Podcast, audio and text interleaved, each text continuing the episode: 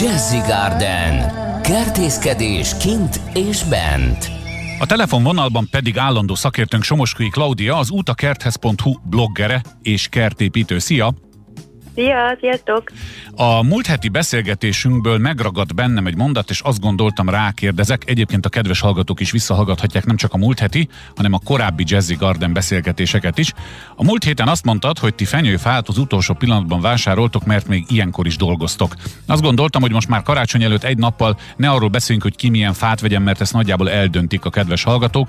De mit csinál egy kertépítő karácsony előtt egy nappal? Most még tervezéshez mérünk föl kerteket. Mm, mm, gondolom izgulnak az ügyfelek, nehogy lemaradjanak a tablici kertépítésről, úgyhogy még nagyon aktívak.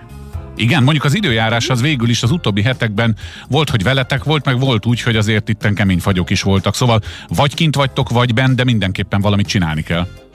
Így van. Most, hogy azért így száraz az idő, most lehet azért menni mi, a, mi az átfutási idő, ha én szeretném a kertemet tavasszal pucparádéba vágni, akkor nektek erre rámegy a teletek, hogy megtervezzétek? Hogy szokott ez kinézni? Hmm, körülbelül egy hónap egy terv elkészítése, és akkor utána elküldjük, átbeszéljük, és akkor utána lehet módosítani, akkor az még ilyen egy-két hét körülbelül.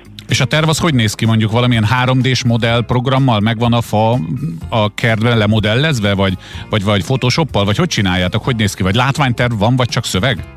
Nem, abszolút látványtervel, igen, hogy az ügyfél lássa, hogy pontosan hogy fog kinézni a kertje, ugyanazokat az anyagokat rakjuk be, ugyanazokat a növényeket, amik, amiket mi beterveztünk. Aha. Ezt abszolút visszaadja a látványtervező program, illetve nyilván küldünk felül nézeti tervet is, mert a látványtervből az arányokat nem nagyon lehet látni. Ez igaz. Ez jogos, igen. Felülről térképet állja, hogy a költő mondja.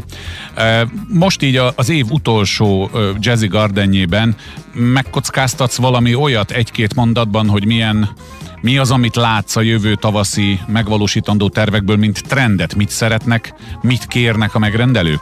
Uh-huh. Még mindig nagyon fontos, hogy könnyen gondozható legyen. Sajnos az embereknek nem lehet több idejük.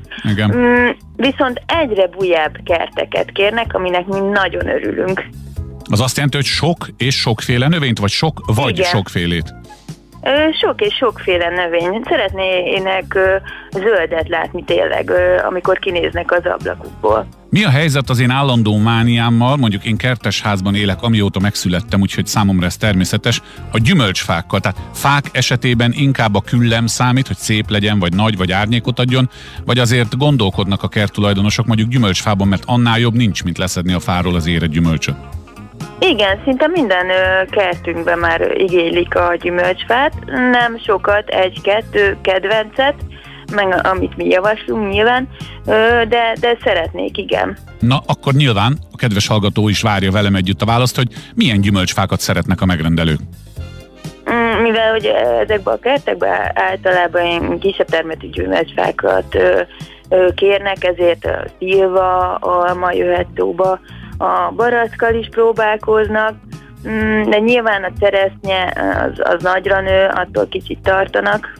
Hú, pedig nekem van cseresznyefám, és és uh, halára tudom zabálni magam az, az isteni Germersdorfi cseresznyéből, amikor friss és ropogós, úgyhogy én hadd legyek a cseresznye lobbinak a tagja, és hadd mondjam a kedves hallgatóknak azt, hogy ha van hely a kert kvázi végében vagy vége felé, nyilván ugye ki kell mérni a távolságokat, hogy a szabályoknak megfeleljenek, és ne a szomszéd legelje le a, keres, a cseresznyémet, akkor bátran vállaljanak cseresznyét, meg mondjuk én diópárt is vagyok, de az hosszú távú, mert annál jobb nincsen, mint a biocseresznye.